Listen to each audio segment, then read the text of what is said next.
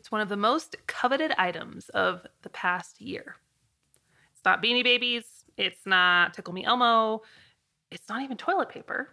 It is actually seeds, believe it or not. And seed sales are hitting record highs, which is a really good thing, but it can leave a whole lot of questions in the process. Things like, you know, which seeds do you buy? How do you take these seeds and do you start them in the house, like, you know, in those little pots, or do you put them right in the ground? How do you store them? How do I know if old seeds are still good? Lots of questions, and we're going to answer all of those and more in today's Ultimate Seed episode. You're listening to the Old Fashioned On Purpose podcast, where ambitious people master the art of returning to their roots. Have you found yourself disenchanted with society or wishing you could opt out of the rat race? Perhaps you're craving a life that's meaningful and tangible, a life where you can create and produce instead of merely consume. I'm Jill Winger, best-selling author and longtime homesteader. Over the last 10 years, I've helped thousands of families create more connection, grow amazing organic food, and find the ultimate fulfillment through an old-fashioned lifestyle. And I can do the same for you. Now, on to our episode. So, I have been actually watching this seed situation for the last couple of months I almost always order my seeds end of December, early January. Um, but I started to notice last year, I think it was like April, I needed a few things I was missing and I went to order them and they were they were gone. they were sold out and I saw a lot of other people having that same issue and it's continued on and we knew that it was going to be a little bit touch and go throughout this new season and sure enough we've already seen companies reporting, uh, you know, record sales. One company had to shut down for a while because they were so overwhelmed with orders. So, needless to say, if you haven't ordered your seeds yet, I would get those ordered ASAP. So, I was talking, we were talking to um, one of the seed companies that I absolutely love, True Leaf Market, and they shed a little bit of light on this situation. I wanted to share some of this with you because I thought this was really interesting. So, our friend Parker over at True Leaf Market, he said that in the past, very successful seed companies would go out of business because they had too many seeds, you know, like too much inventory. That can hurt any business.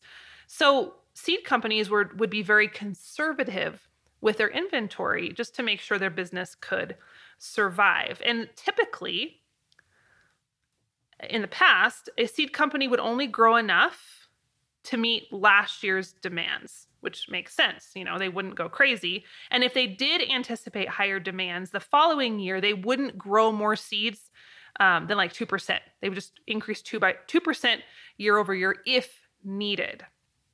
And that's all logical, right? But last year took everybody by surprise in more ways than one. Um, they said they sold a year's worth of seeds in six weeks six weeks, which is just unprecedented. Don't you feel like that's the word for 2020? Unprecedented. Sometimes I get tired of it. Maybe I should stop saying it. Anyway, in addition to these crazy high seed sales, there were a number of seed farms in China and Italy that were not able to plant seeds because of COVID. So you have all those factors combining to produce an actual seed shortage. And he, Parker, our friend at True Leaf Market, reiterated, you know, you don't have to be panicked.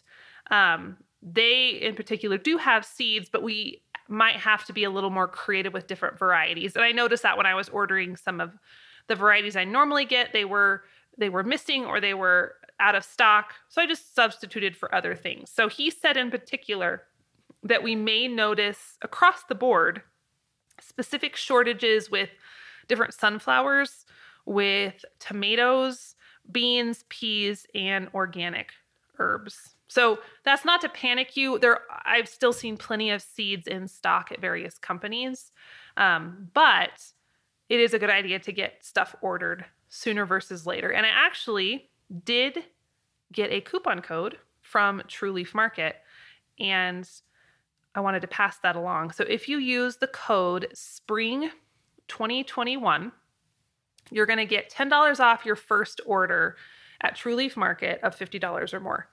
And I love this company. They're a super cool company. You may remember last year when I shared about them and we had Parker on the podcast, and they're just awesome. Small business, fast shipping, reasonable heirloom organic seeds. We're going to talk about that in a minute. But grab that code. It's going to expire, I believe, end of February.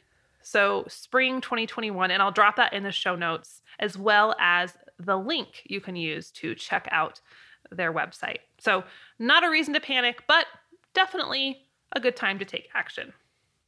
Okay, now that we understand the seed shortage situation a little bit better, let's talk about the type of seeds that you want to purchase. And there's definitely, you know, kind of differing opinions on this, so you get to decide.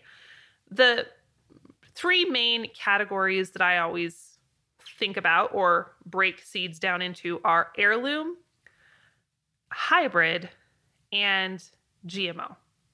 So, heirloom, let's talk about them first because they're often the seeds that get the most attention in homesteader circles, and they're my favorite. Um, an heirloom seed is simply a variety that has been around for at least 50 years. So we hear a lot of buzz around heirloom. It just means it's been around 50 years or more, although many varieties have been around a whole lot longer than that. And because of this, they have some cool stories. And I love, you know, seeing some of those reiterated in different seed catalogs or descriptions. You know, you'll hear things like this variety was grown in Italy since 1865 and so and so saved it and you know, just cool stuff. So um generally those heirlooms were prized often by individuals or families and they kept them for years and years and years. Another characteristic of heirloom seeds is that they're open pollinated. And this just means that plants have only been exposed to the normal natural pollination methods like bugs, birds, the wind, and nobody, no human, has tried to purposely cross them with other varieties to make a hybrid. There's not necessarily anything wrong with that, but it does change things up a little bit. So that means if you save a seed from an heirloom plant, it's going to produce true to its type.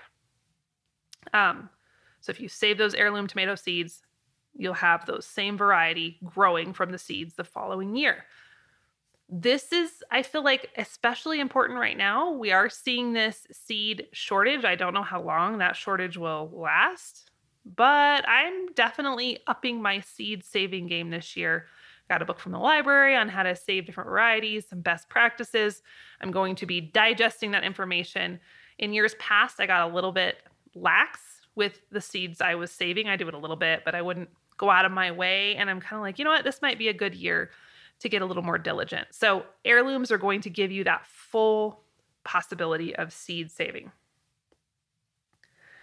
Um, okay, that brings us to our other varieties here. So we have hybrids. Now, I think hybrids get confused with GMO seeds, genetically modified, they're not the same thing. A hybrid is simply a plant that has been crossed on purpose for better production, better color, better portability, things like that. So, here's an example. Let's say you have a variety of tomato that grows this big, amazing fruit but it doesn't produce a whole lot of them. It doesn't have a great yield. But then you have this other variety of tomato that has great yields but smaller fruit. So by crossing these two plants, you could feasibly create a hybrid that would give you the best of both worlds. Now, the problem with this is that if you're going to save those seeds and try to replant them the following year, you wouldn't they wouldn't produce true to type. That's just the nature of hybrids.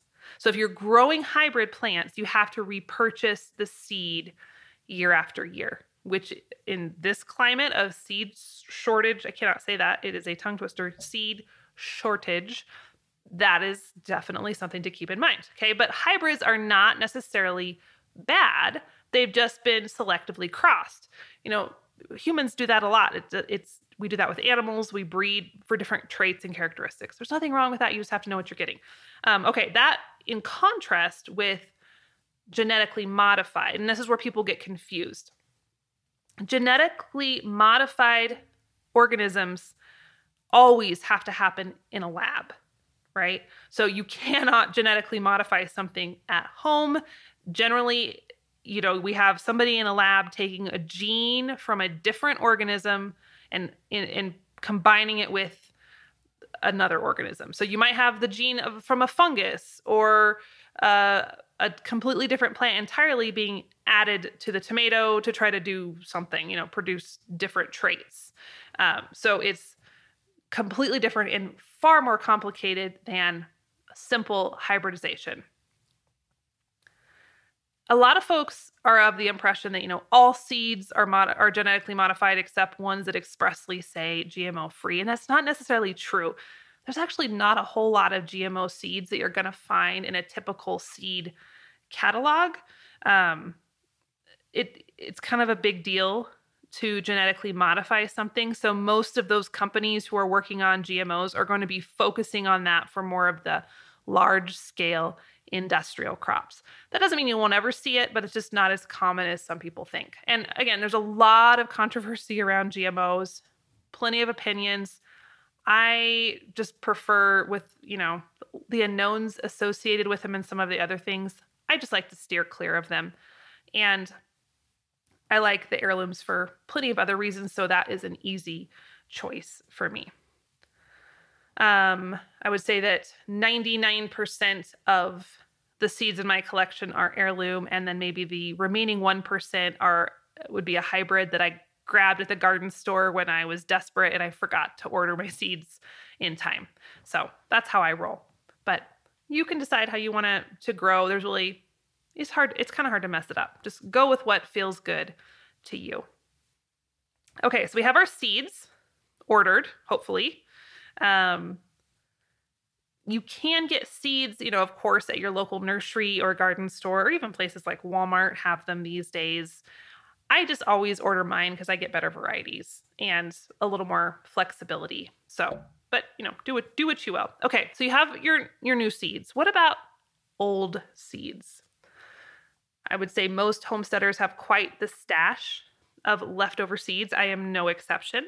Um, as far as storing seeds, it's preferable to keep them cool and dark because heat and light are going to degrade them more quickly. And so I have been keeping mine. You know, you might have seen a YouTube video I did last year where it was like how I'm organizing my messy seeds.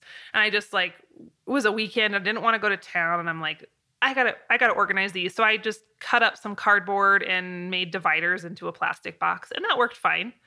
Uh, but this year I'm like, eh, I'm gonna get a little bit more sophisticated. I'm gonna gonna up level the seed storage. So I finally invested in photo boxes, which were not expensive, but they're pretty awesome. And I get a ton of questions about them when I post a picture. It, all it is is a clear plastic box and within that box, there's a whole bunch of other smaller boxes, and it's designed for like scrapbookers or crafty people, of which I am not in that category. But it's designed for people like that to organize photos. So the you can just picture these boxes are photo size.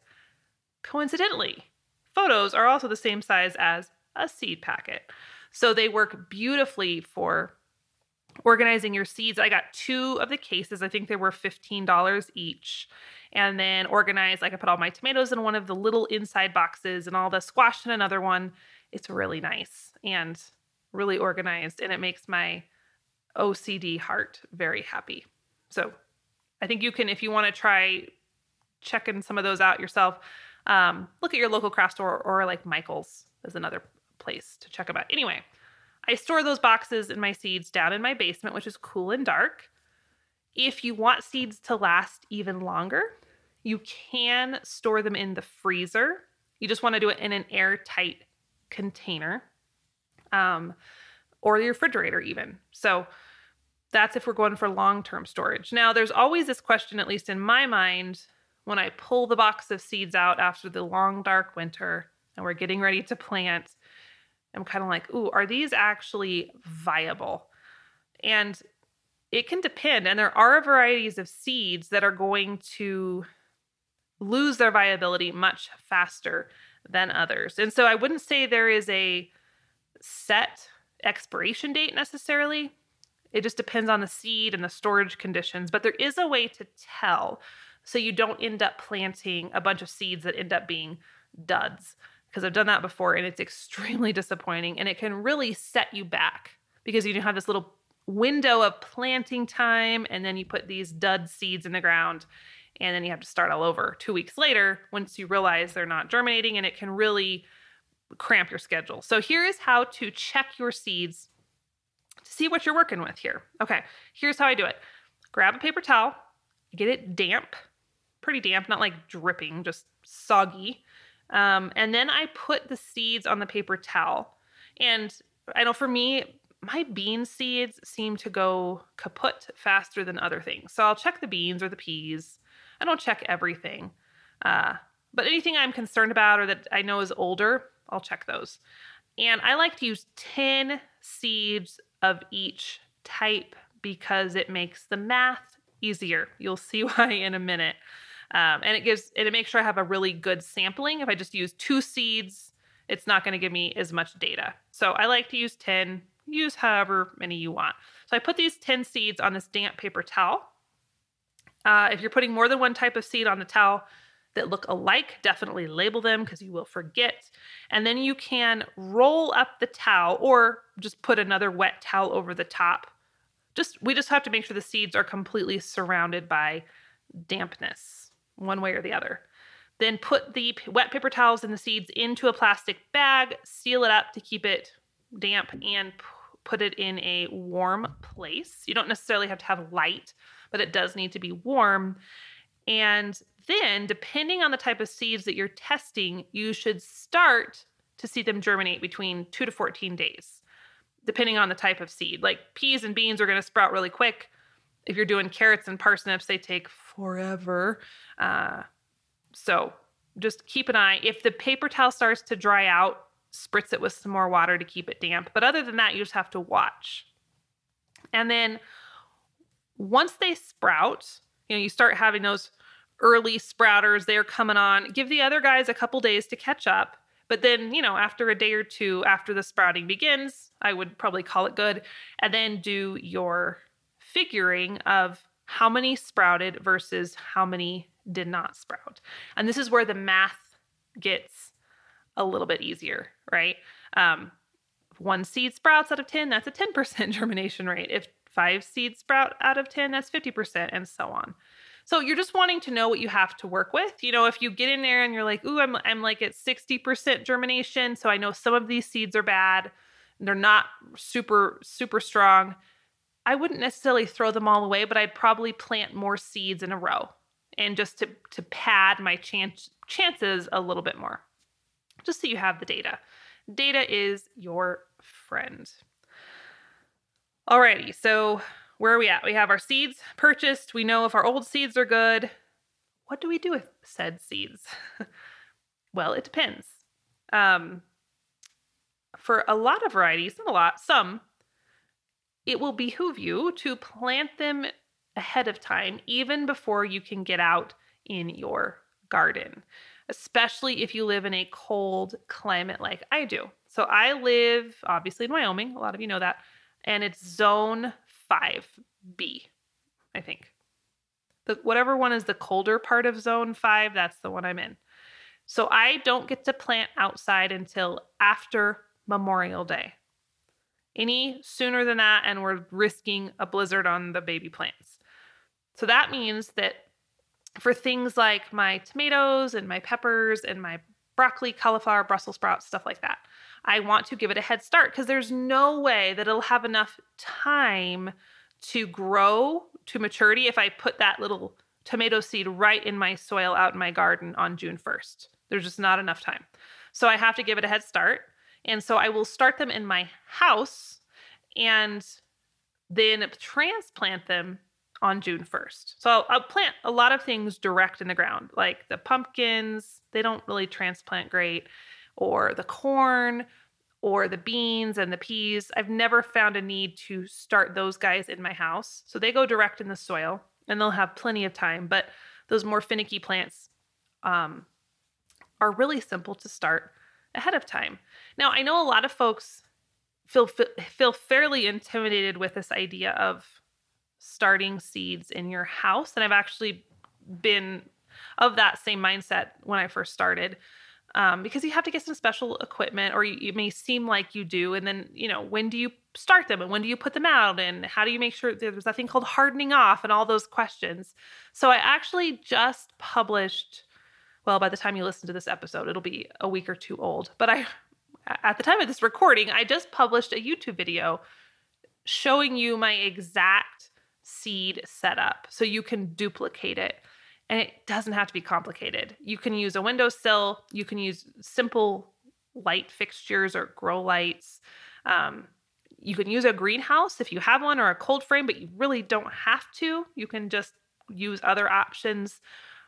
But when I do the math, I have saved thousands of dollars over the years just getting a pack of tomato seeds and starting them myself versus buying them at the store. And I'm not afraid, you know, in these situations, even in the homesteading world, I am a big fan of looking at all angles of a problem, you know, and if it's going to take me 49 hours to do this thing and I only save $2 in doing so, well, sometimes I'll just buy it at the store. But in this instance, with starting seeds, you'll save so much money by doing it yourself. It's absolutely worth the minimal effort that it takes to do this. So if you go to that video, I'll leave it in the show notes. Um, there is a whole explanation and tons of footage of this system.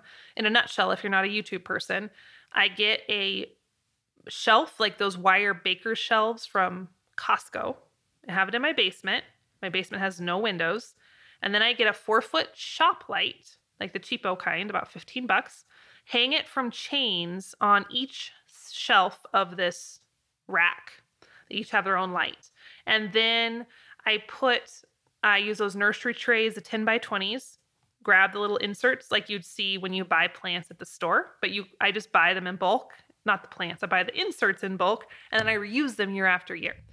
And plant directly in those, put them under my lights, lower the lights down to ensure that they're getting enough light. Because if your light's too far away, they get really weak and spindly.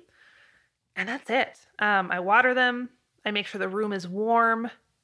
And it doesn't have to be complicated. You know, if you have a good south facing window, you can stick your seedlings in there.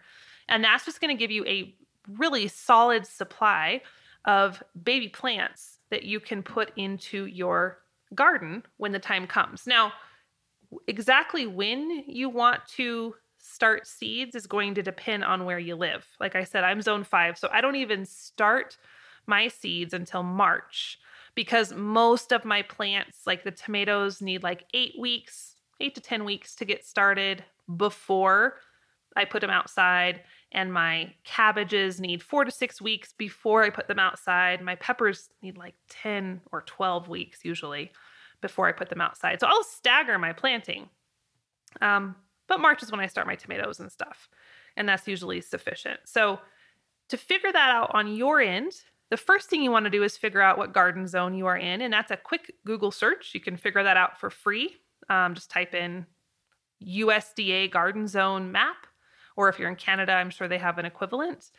And you'll see this color coded map. You can find where you are and then figure out your zone. And then from there, you just would Google uh, first and last frost dates. And that'll give you these tables that'll tell you the last average frost date for your zone. So, very simple. And then you just count backwards from what you want to start. So, if you have questions about that, go check out that video. In, in a nutshell, all these baby seeds need in your house are going to be heat, light, and water. And it doesn't have to be complicated.